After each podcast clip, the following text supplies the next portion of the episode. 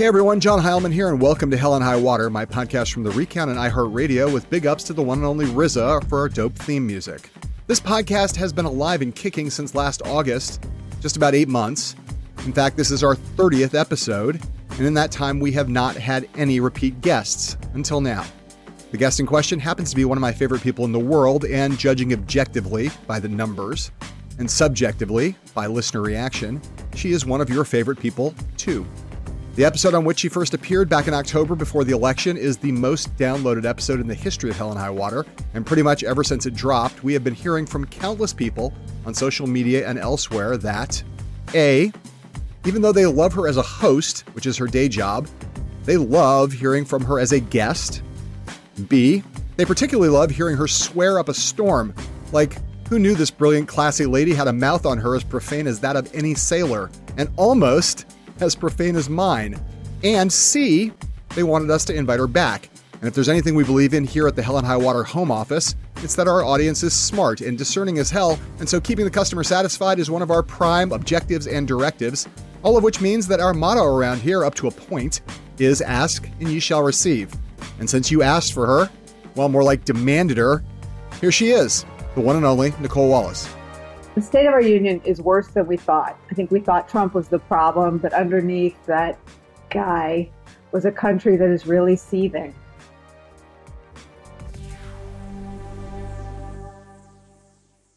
Since Nicole has been on the podcast before, I will boil down the biographical mumbo jumbo to a few bullet points. Former communications savant in the George W. Bush White House and on the McCain two thousand eight campaign, former co-host of The View, former guest host of With All Due Respect, with yours truly for people who really like deep cuts, and now the host for two hours every afternoon of Deadline White House on M S N B C. I will also skip a lot of rigmarole about the themes of this week's episode. Suffice to say, a lot has happened since the last time Nicole was here. Joe Biden's election, the birth of the big lie, an insurrection at the U S Capitol, a second impeachment of Donald Trump, the Biden inauguration, followed by a busy first eleven weeks of the new administration, plus the COVID vaccination boom, the start of the Derek Chauvin murder trial, another deadly attack on the Capitol last week, and yeah, you get the picture. It's a lot. Because, as some of you may have heard, Nicole and I are engaged in a constant running conversation about the news of the world, part of which we conduct on television and part of which takes place offline in text and email and on the phone. I already knew that she had a lot to say about all of this, and I was eager to dig into it. And I won't say surprisingly because, you know, it's not the least fucking bit surprising at all. We talked and talked and talked and talked. We talked so long, in fact, that we have enough material for two whole episodes of this podcast. And so, as we have done on a couple of special occasions in the past, we have turned this episode of Hell and High Water into a two-parter. So settle in, check out this first part of the podcast in which Nicole and I talk about Joe Biden and how he's doing, about COVID, about Andrew Cuomo. And then when you finish, download part two, in which we talk about the abject shit show that is the post-Trump Republican Party, the fallout from the insurrection, the Chauvin trial, and much more. And while some of that might sound kind of dark, subject matter-wise, I promise there will also be some laughs in this podcast and more than a few rays of light, because when you have Nicole Wallace in the house, you know you are going to have some fun and feel some joy as you grapple with facing down the challenges of an era full of hell and high water.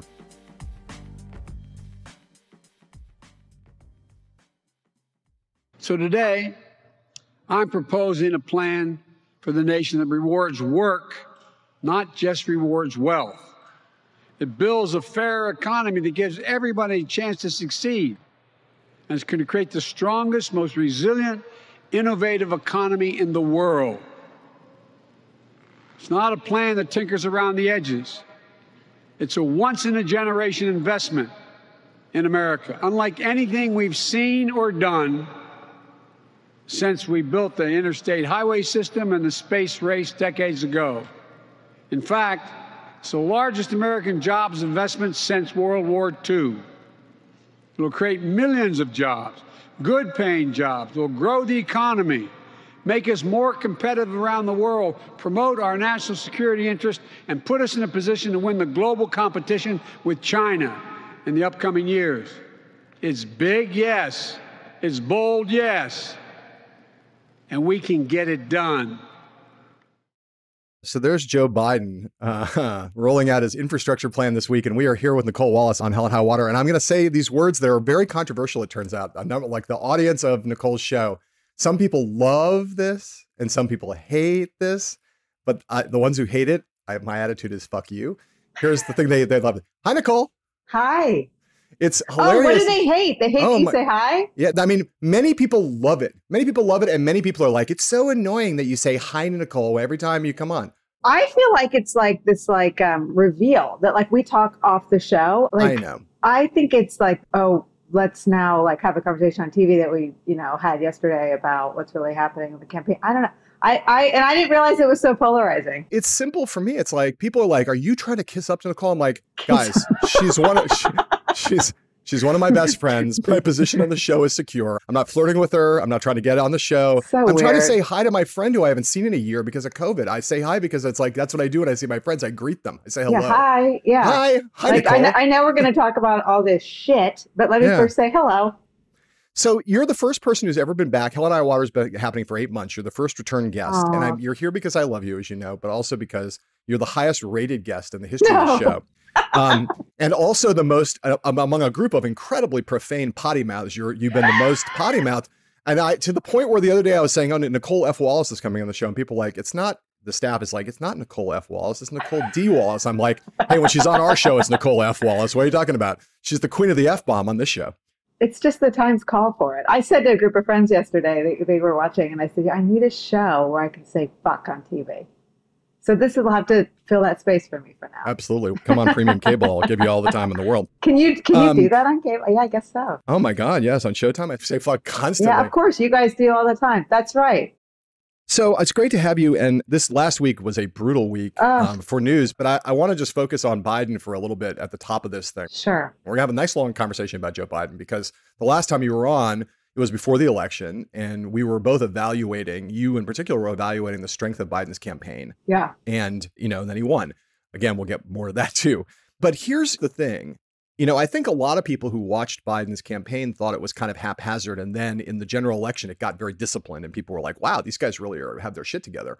And now you have Joe Biden coming out, and I'm going back to the sound now, rolling out this infrastructure plan. And you listen to that sound, it's super bold yeah. and super ambitious. It's a giant swing, right? And everybody who thought, we're getting Joe Biden, Mister He's a moderate, yeah. he's bipartisan, he's into compromise. He's a, he even called himself during the campaign a transitional president. Right. Right. And now it's like, no, I'm a transitional president. He's he's basically saying, I'm going to be a transformational president. Right. I want you to talk about that because I think that's a good place to start with what we've seen in just the, you know, seventy odd days that he's been in office.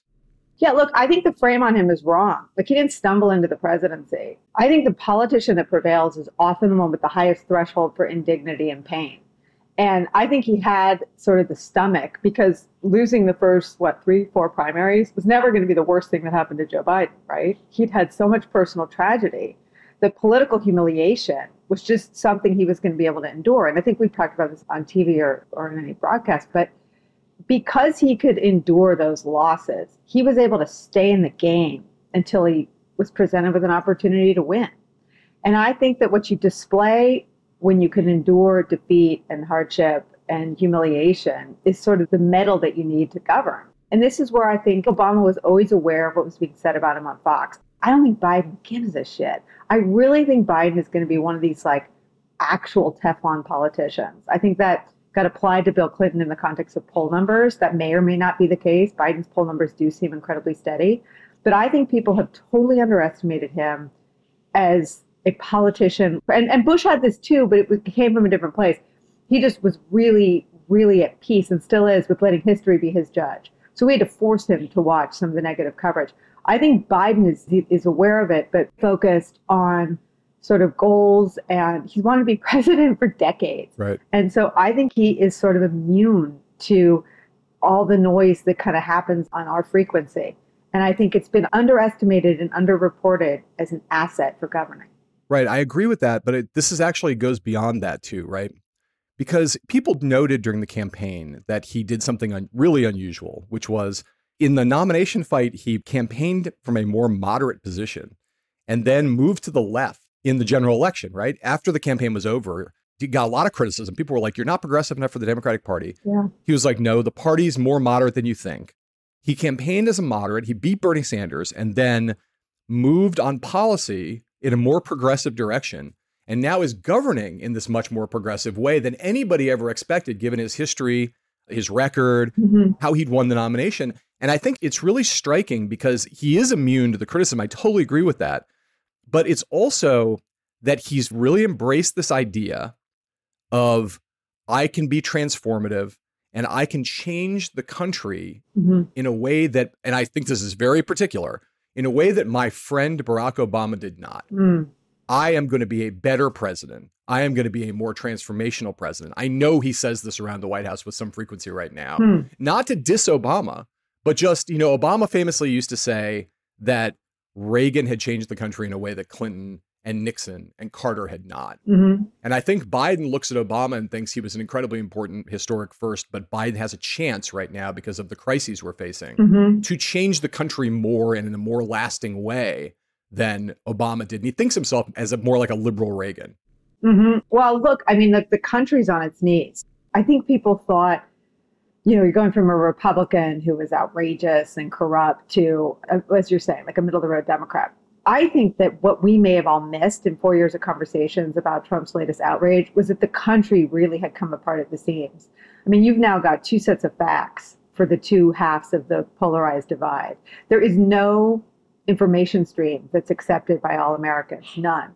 So what Biden's managed to piece together so far in his first, you know, whatever, three months, two and a half months, is close to seventy-five percent approval rating on his COVID response, seventy-six percent approval rating on his massive COVID relief package, and his sixty percent job approval rating. I mean, that gives you the permission structure to do what you're explaining. Sure. To believe that you can be transformational. Now, I will say this, having been in a White House, right, in crisis, where crisis came to us, came to the country after nine eleven, it's fleeting. So, you know, he may not have four years, but he definitely has this time now. And, and I think he's using it exactly as you articulate to be transformational. Oh, he won't have four years. We know that.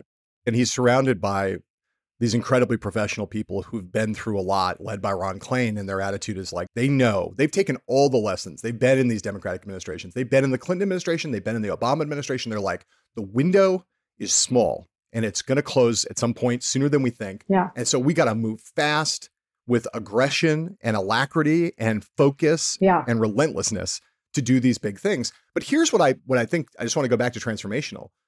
In like the spring of last year, not that long after COVID started, I got a call, as I occasionally would, and people don't all kill me for this, but occasionally I got a phone call from Steve Bannon, who was talking about how much he was like blown away by how good Biden's campaign was and how he thought Trump was fucking up COVID. And one of the things he said on that call was that he could imagine Biden being like F D R. Wow. And that it would be one of the most surprising things that people would be like, people didn't get how, because of Biden's genial manner, because of the fact that he was not as easy to demonize as Obama or Clinton, that he would have this, if he could get COVID right, when he got on the backside of it, he could be, I mean, he kept comparing him to F D R. Mm. I kind of like cocked an eyebrow at that and was like, I don't know. But it looks more and more like at least that's the plan. What Biden's trying to do is be F D R, the president that shaped his consciousness more than any other. I think that's right. And I think that there were a lot of political operatives on the right who saw some of the press coverage around the gaffes as eerily reminiscent of all the press coverage about George W. Bush's gaffes, right, who, you know, was elected by the American people twice, which is not to say that gaffes improve your standing, but they certainly don't knock you out.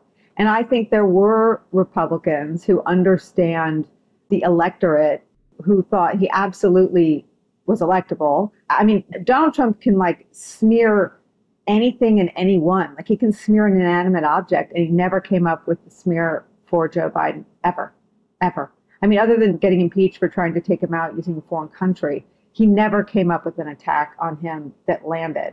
But I think you're speaking about sort of audacity, right? Yes. Like the audacity of Joe Biden's governing philosophy and hundred-day agenda. And it's kind of happening. It it doesn't even leave the news most days, but it, it is what's happening. And I think we'll look back and and sort of recognize that this was very much the plan. This was very much what Ron Klain and Joe Biden and all of those experienced hands sort of plotted out in their very abbreviated transition. And the Obama piece is more opaque to me, but it certainly looks like exactly what's unfolding. I, I'm testing my memory here. When you came into the Bush administration, you weren't there right at the beginning, right? You weren't there for transition. It started February first. So I think I started like ten days after the inauguration. Oh, okay. Yeah. So that's very early. So this question, this question works for you then. You know, no one understands just the, the there's nothing like, I mean, you're, you're, you inherit the federal government when you become president of the United States. Yeah. It's, it's like the biggest company in America, right? And even if you have a full transition, it's like a couple months. Yeah. To take over the levers of the biggest, most powerful enterprise in the world, right? Right. There's no amount of transition that could get you ready to operate that giant entity. And these guys, as you just pointed out, had a very abbreviated transition, and one in the middle of which there was a fucking insurrection, right? Right. And, and so, the peak of the pandemic. Right. And doing it in the midst of a pandemic. So I'd like you just to reflect a little bit about what you remember about the challenges of getting started at the outset of the Bush administration, and kind of from that perspective, talk about what you've seen from this team that has impressed you as you've seen them get it together in the way they have. Well, I mean, you just named all the reasons why it's an inadequate parallel. I mean, I didn't have to do it in the time of Twitter. I didn't have to do it in a time where there were literally bodies to be buried of law enforcement officers who died at the hands of, of the last guy's supporters. I mean, they took over. And, and it wasn't just a raging pandemic. It was the peak of this country's pandemic deaths. five thousand people a day, I think, were dying the week of the inauguration. And there was all sorts of sketchy reporting about what was happening at the national security agencies. I mean, right. Remember Donald Trump had yes. put all those yeah. weird people at the Pentagon? So it was it was an extraordinary fraught moment. It was perhaps the most fraught period of the Trump presidency. He was peddling a lie yeah. that led to this attack on the Capitol. I mean, he never conceded. He never acknowledged reality. So they had to go in. And, and when you go in, what isn't understood is that, sure, everybody moves out of the White House. The family packs up, you know, their underwear and clothes. But no one that works at the agencies leaves. I mean, the cabinet goes in and takes over the same work staff. Maybe, what, five, ten people go in. So these were these like hollowed out agencies. I mean, way back before there was an insurrection, a deadly pandemic, there was some jackass that wore tactical pants and had like a phone booth. I mean, what Trump did to the government was, I mean, we've forgotten it. It was like it was like a million dog years ago. Yeah. But what Trump did to the federal government was a scandal, right. a, a slow moving scandal that barely led our newscast because there was so much scandal. But I cannot. Im- was it was it fucked up? Yes, he was so fucked up. But you remember that guy? I can't remember his name. He was like six H H S secretaries ago or something. But, yeah. you know, everyone he put in there was a bozo. And and almost everybody ended up under investigation for ethics or scandal or something. Yeah. I think by yeah. the end, Elaine Chao was under investigation. I mean, it was a mess. And so I cannot fathom what they encountered. And I, I would I would guess that they're still unpacking the damage that Trump did to the federal government. Well, yes, all of that. And a lot of it was ineptitude, and the chaos was spawned by incompetence. And then other parts of it were spawned by, you know, the big grift. Totally. I, I keep going back to that Michael Lewis book about how at the lower level, the medium level, bureaucratic appointee level, that the whole place was stocked by people who are self-dealing, who are making little tiny changes at the National Weather Service that would create a business opportunity for some startup in Fargo, North Dakota, that they had a thirty-four percent stake in. And it was all these little just... nickel and dime corruption bullshit that was going on throughout the government that was designed. It was all basically premised on the fundamental principle of self-enrichment. How do we suck dollars out of the public trough and put it into our private pockets? Well, the indifference to the rule of law that was the tone set at the top with Jared Kushner and Donald Trump, you know, who knows what they were doing. I mean, Jared Kushner never should have had national security access. He did. We'll never know what he did with it, right? Right. Like what was for sale, what was given to American adversaries like Russia and Saudi Arabia. The C I A didn't think he should have access to any of the secrets. Donald Trump overruled him and gave access to Kushner and Ivanka. So that was the tone set on rule of law, ethics, and national security secrets. What trickled down was in two categories. I mean, the days before Biden took over, there was a massive and unprecedented hack from Russia against yep. our national security agency. Which people totally forget so, now. Which people people are like, oh, you know, we don't have time for that. Do it in the D block. I mean, it's like, they inherited a country under attack from Russia in the cyberspace, literally dying at record levels. And again, I think five thousand people a day were dying when they took over. And there were dead Capitol Hill police officers at the hands of Trump supporters. They inherited such a shitstorm and such a tragic moment for the country that I think looking at sort of the boldness of their agenda, it sort of skips all of the, the literal, you know, healing and, and bandaging over all the mess and open, bloody wounds that Trump left.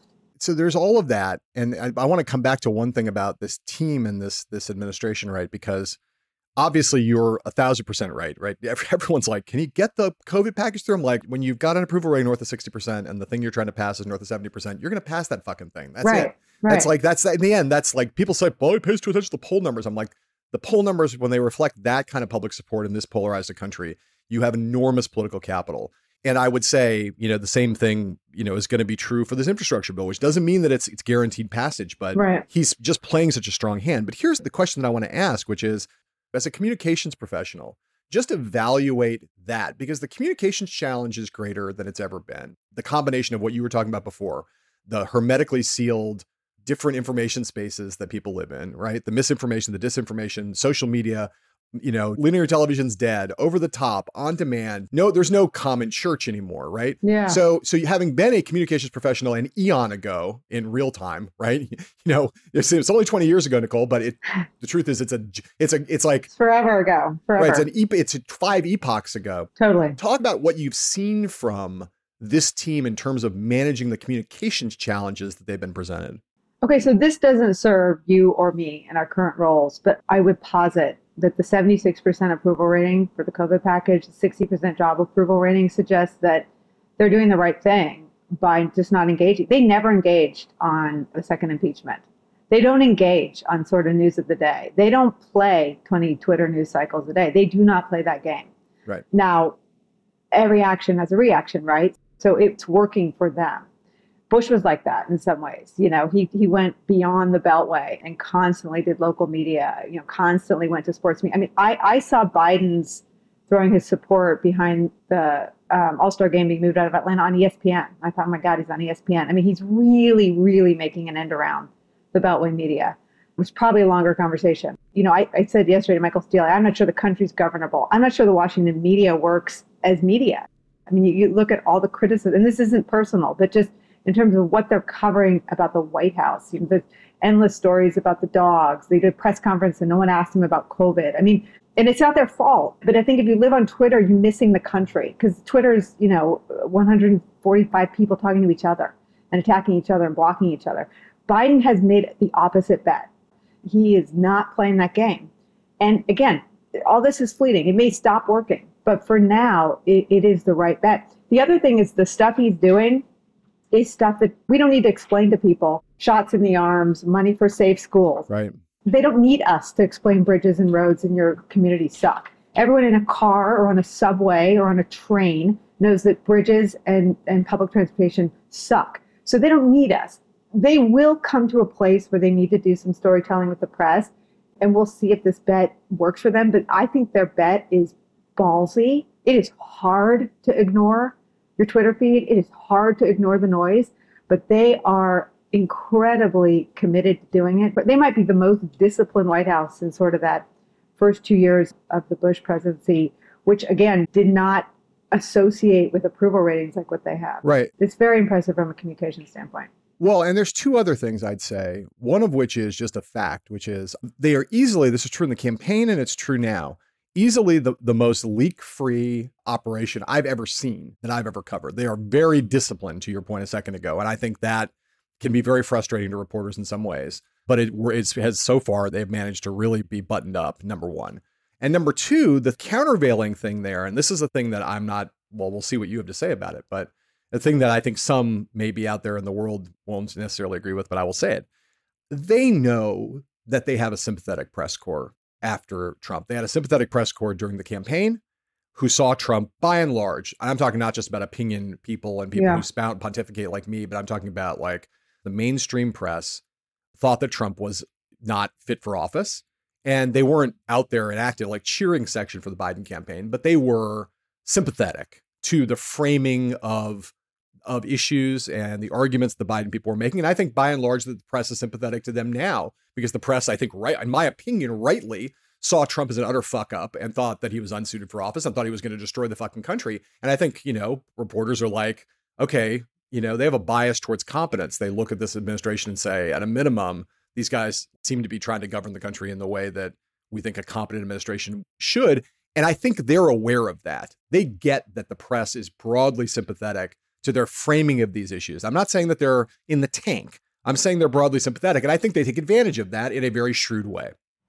I don't think you ever think the press feels your pain, ever. I mean, they might. I don't. You'd know better than me. But I don't think you ever think that you're getting benefit of the doubt from the press. And I say that as someone who was in the communications operation, you know, all through the ups, extreme ups and downs of the Bush years. But I don't think you ever feel like the press appreciates what you're trying to do and what you've inherited. They might, but I don't think you ever, as a press, I don't think Jen Psaki walks out of the briefing room and says, they have no idea how much shit I have on my plate. You know, I, I just, and I think to your, to your point, I, to be totally blunt, I think a lot of people in our business see both sides of this, right? That we were never more central than when literally the fate of the democracy was on the line. So I think it might be a little more complicated for journalists.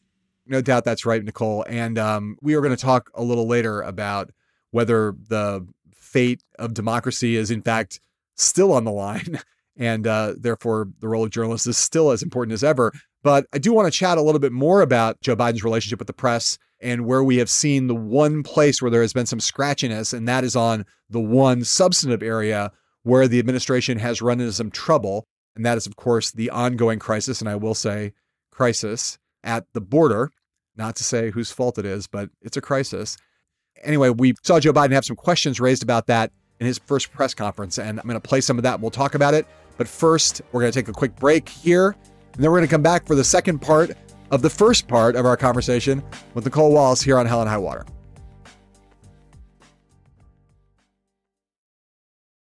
Did you move too quickly to roll back some of the executive orders of your predecessor?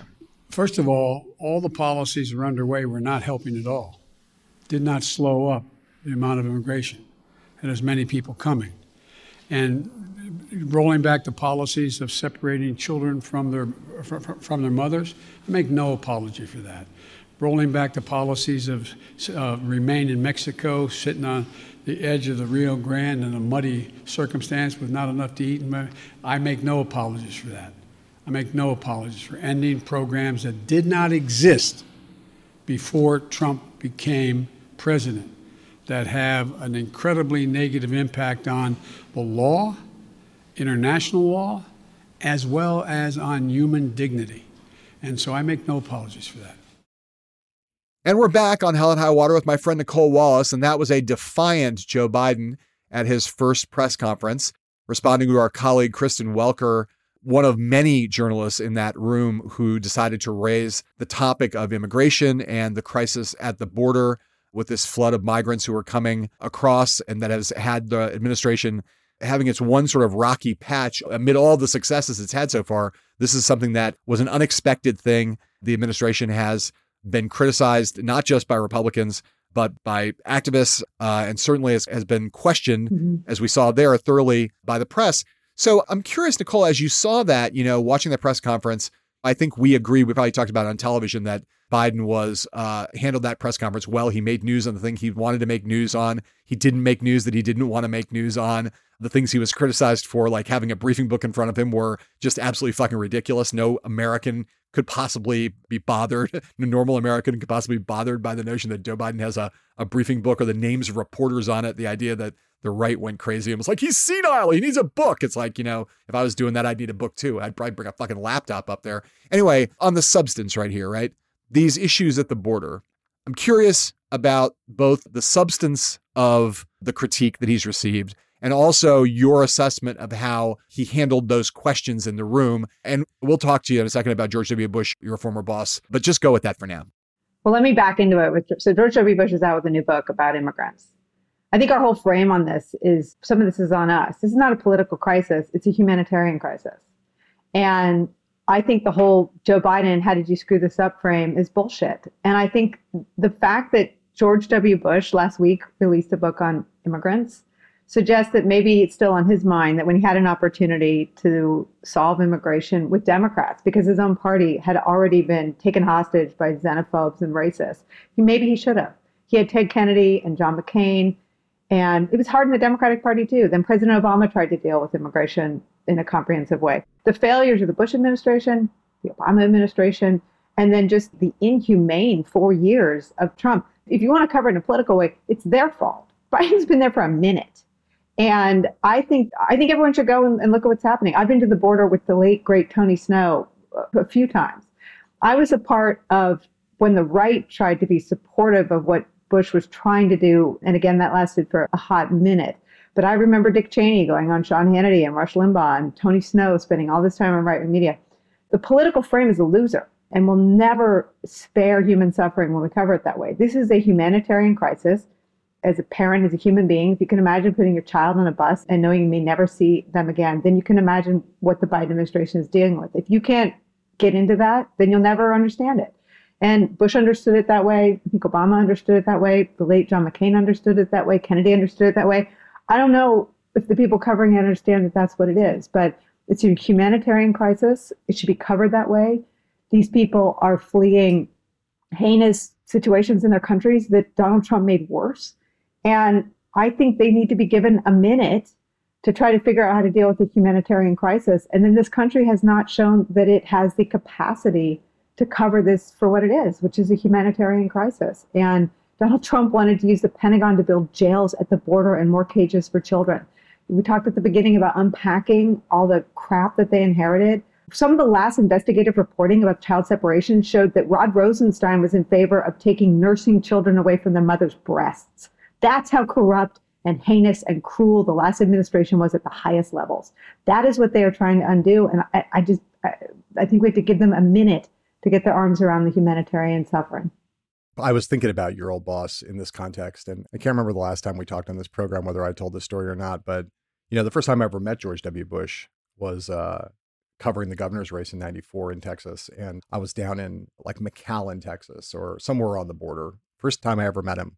It's a Saturday, a couple weeks before the election, and there was a park filled with Hispanic kids playing soccer on a Saturday morning. Half of them had to be undocumented and half of them may be illegal. And it was like, there's no good reason for a Republican to be in this very, very heavily Democratic district. And Bush is out there on a two weeks before the election with Ann Richards. He's out there on a Saturday morning, kicking a soccer ball around and talking Spanish with them. And we hopped into the bus and we talked about immigration for about an hour on the bus and education. And I remember thinking, honestly, at that moment when my home state, our home state, California, was had Pete Wilson running this incredibly flagrantly xenophobic Prop one eighty-seven, yeah, anti-immigrant policy. And the party was just at that moment getting split between restrictionists mm-hmm. and xenophobes on one side mm-hmm. and, and and people who wanted to find a pathway to citizenship for undocumented uh, migrants. You know, Bush was like the champion of the right view in my in my view. And I remember being incredibly impressed with him. It was why my, my relationship, wildly less than your relationship, but it was when I, elect, I walked out of that interview with George Bush. So my relationship with him started and I thought, this guy's impressive. Yeah. He was impressive in that moment. Just the fact that he was there doing what he was doing. And now he's still out there, you know, advocating a position that almost no one in the Republican Party. He's the former president of the United States, a former two-term president from the Republican Party only twenty years ago. Yeah. Only twenty years ago. Yeah. And he is a pariah uh-huh. on this issue, well, on the issue of immigration. It's stunning. It's stunning. There's almost no issue that illustrates how the Republican Party has changed in twenty years more than this one. I totally agree with you. I mean, the other was when he called and, and recognized Joe Biden as the president, nobody followed him. Right. I mean, former president, we cover Obama and we cover, you know, Bush because sometimes they give people a path to follow. The Republican Party didn't follow him when he recognized the existence of Joe Biden as a legitimate president. And immigration just preceded that. He was out of step with his own party as president. The speech that I worked on that was rewritten the most times was the address to the nation on immigration reform. It was in oh five, I think. States of the Union usually have like twenty, thirty drafts. The the address to the nation on immigration, I think, up to forty-seven. Jesus. I was on a trip to California with him working on it. And it was because there were people inside the White House who just refused to accept what Bush believed. Bush didn't believe people would go back to their countries and get online. Right. He understood that there were, and I don't know what the number is now, but at the time, seventeen million people here illegally who were part of their communities, part of their churches, part of their local economies, and they were not going to go back. There's also, if you talk to former, and I don't know about the current team, but intelligence officials, there's no example of terrorists coming through the southern border. It's just never yeah. happened. So there's not a national security threat. But there is, and I think the pandemic revealed this, there is a need, you know, to get everybody into society. And the fact that, you know, two presidents, Bush and Obama, and then you had Trump, failed to do anything on comprehensive, I think argues for giving this president a minute to try to figure it out.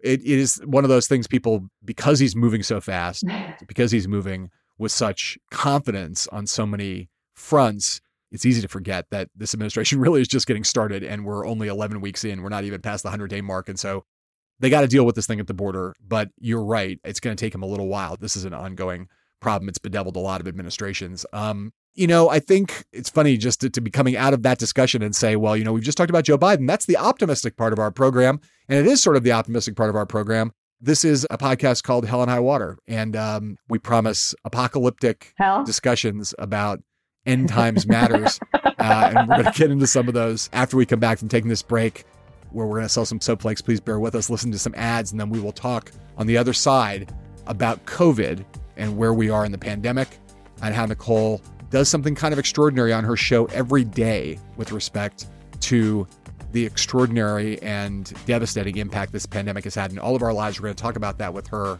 when we come back on Hell and High Water.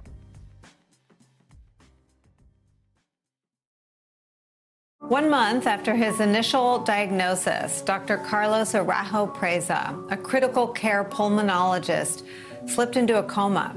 So nurses, his former co-workers, set up a video call. On the other end was Paige, Carlos's beloved partner. She was a nurse practitioner too, but not in that moment. In that moment on that call, she was just a person about to say goodbye to the love of her life, and she knew it. Paige held one of his old scrub caps because it smelled like him, she said. And for a few hours, she just talked and talked, while the fifty-one-year-old's chest rose and fell, only thanks to a ventilator. The next day, Doctor Araujo Preza, a father of two, died of covid nineteen. He did so in a Houston area hospital, where months prior, he'd slept nights on end, only coming home for change of clothes, just to be close to his patients. Days after he passed, another moment of anguish for Paige. She got an email from the hospital inviting her to register for a COVID vaccine, soon to be available to medical workers there. So as the light at the end of this long, dreadful tunnel gets a little brighter, don't forget about the people who didn't make it, or the people behind the people that didn't make it, and the ones they leave behind.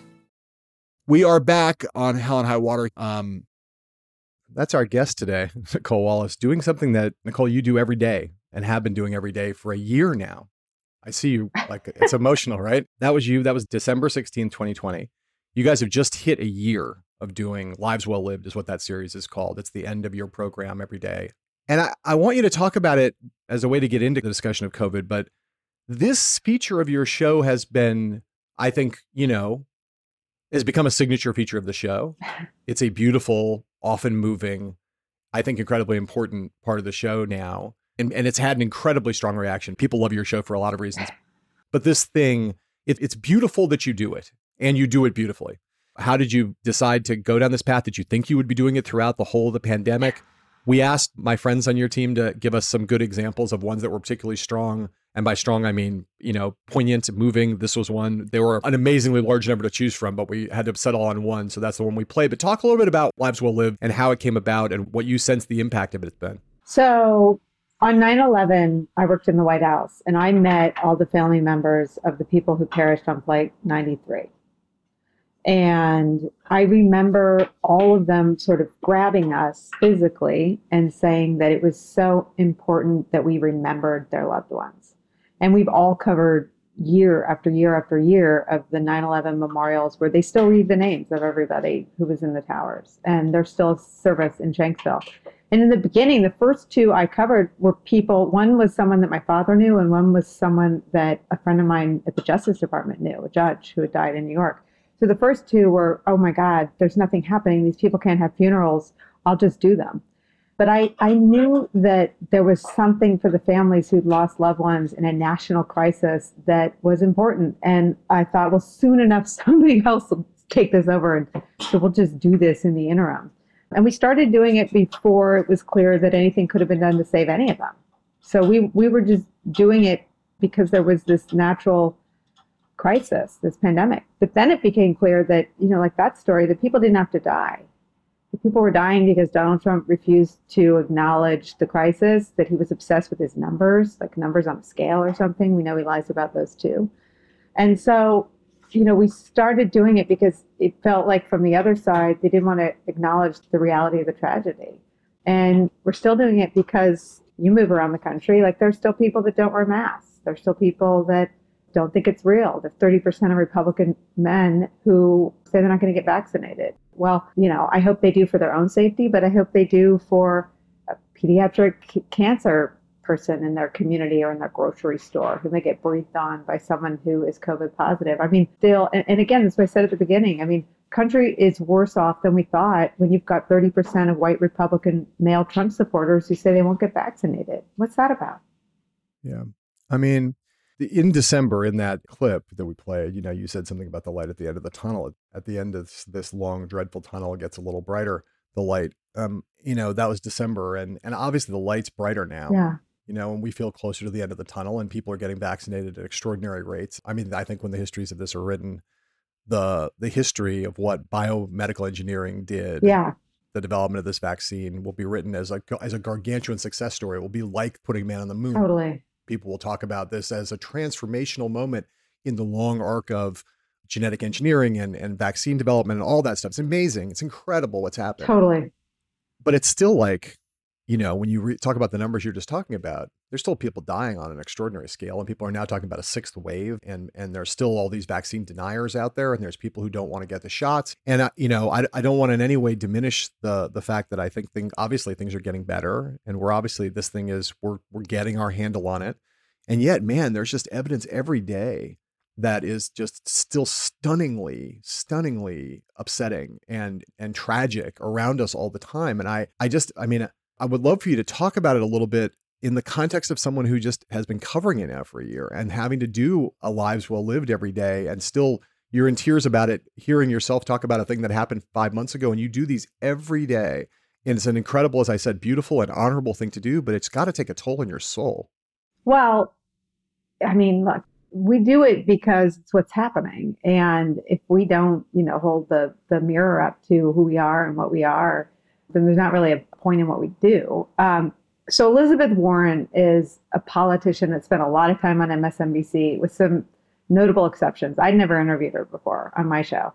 And M S N B C, Rashida made a commitment to sort of marking the one year anniversary with a special on the network on Lives Well Lived, which, you know, I can barely get through, you know, a two minute tribute. And she, she thought we should do an hour, which was bold. And a beautiful commitment to all the people who, who've lost their lives. But I could have listened to Elizabeth Warren for twelve hours, remember her brother. And that was all she did. She was just remembering him. She's telling stories. And if you think of sacrifice, I mean, these people have all been sacrificed for what is largely a failed government response to disease. And when you think of the light at the end of the tunnel, think about how this started. This started from parts unknown. You know, Governor Cuomo thinks that what happened in New York was a European variant. Obviously, some of the strains came from Wuhan. I mean, we aren't anywhere near the end of the tunnel till the whole world has access to vaccines, because we're one person from a plane away from the whole thing starting over again. So I think it's important and appropriate to talk about a light at the end of the tunnel, but the real light at the end of the tunnel is when there's global access to that incredible scientific discovery of a vaccine. You know, the last time you were on the program, we talked about the situation with COVID. This yeah. back in October, right? We talked about Fauci saying, you know, the choice is sanity. And you talked admiringly, as a lot of us did, about Andrew Cuomo's leadership of New York, our now home state, through COVID.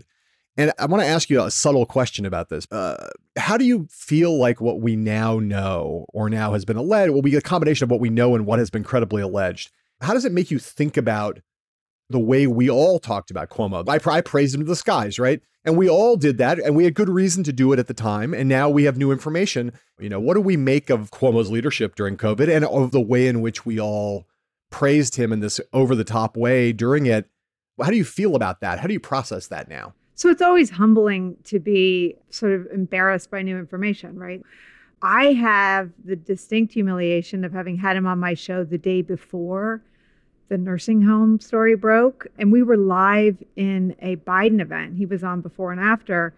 Oh, dear God. And he said this line, like, we now know incompetence kills. He said that on my hair the day before the nursing home story broke, that they had misappropriated deaths from nursing homes and, and hospitals. I think the constant story of, you know, journalists being reminded that humility and restraint is the most uh, admirable virtue is, is always useful. And, and I certainly was reminded of that.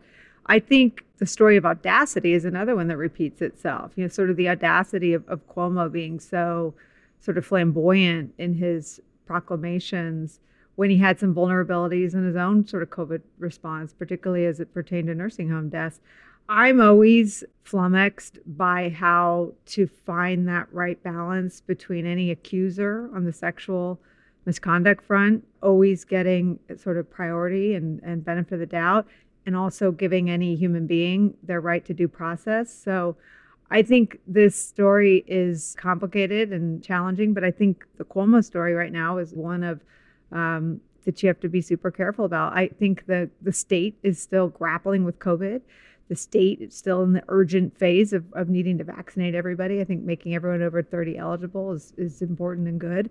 But I think the Cuomo story brought everything down to earth, not just for him, but for people like us who had praised him mightily. You know, it's funny. Um, our colleague, Lawrence O'Donnell, and I, Lawrence, very close to Pat Moynihan. I was pretty close to Pat and learned an insane amount from him, reporting about him. And we both had been talking about Andrew prior to all this, about how Andrew had been key in getting Moynihan Station open.